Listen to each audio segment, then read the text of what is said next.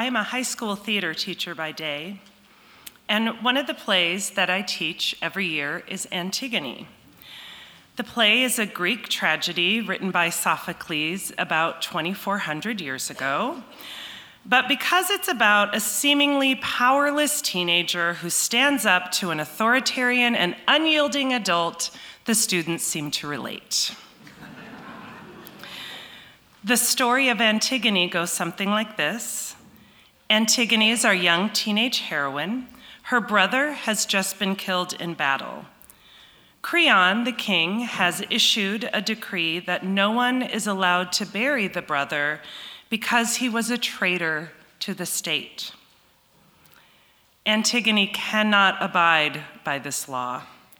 It is her moral obligation to bury her brother, even though the punishment for disobeying the decree is death. And so she sneaks out in the middle of the night to spread sand on her brother's corpse for burial and is arrested before she can finish.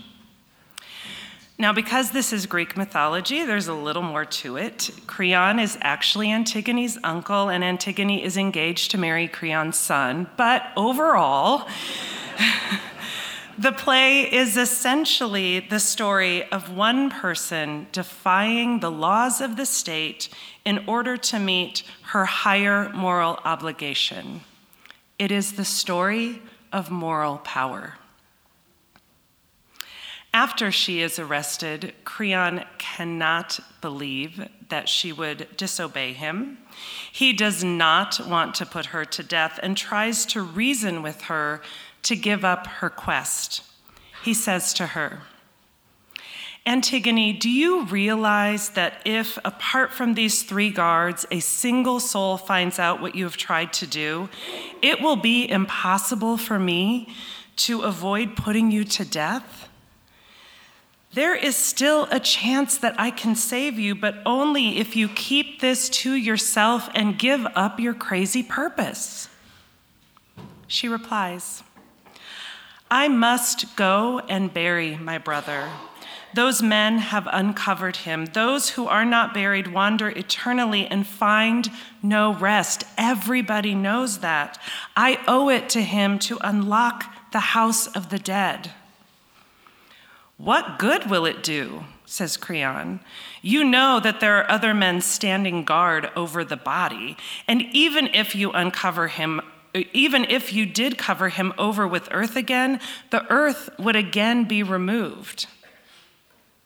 I know all that, says Antigone to the king, but that much, at least, I can do.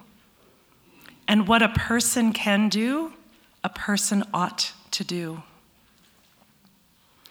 This phrase has become my mantra. This line of text reaches out across time to remind me that my moral power is not judged by what is reasonably attainable, what is sensible, or what is logical. It doesn't matter if the hill seems too high, or the barriers insurmountable, or the task impossible. My moral power is not determined by reasoning. I know all that, but that much at least I can do. And what a person can do, a person ought to do. And the word ought here means something different than how we might understand it today. It doesn't mean ought like I ought to work out twice a week or I ought to eat more vegetables. It means this is exactly what I am here to do. This is my purpose to use whatever power it is that I do have in service of a higher moral law. For me, this means I will march, I will teach, I will make art, I will organize, and if needed, I will register. Because that much, at least, I can do. In my favorite contemporary adaptation of Antigone, the Greek chorus ends the play with this passage.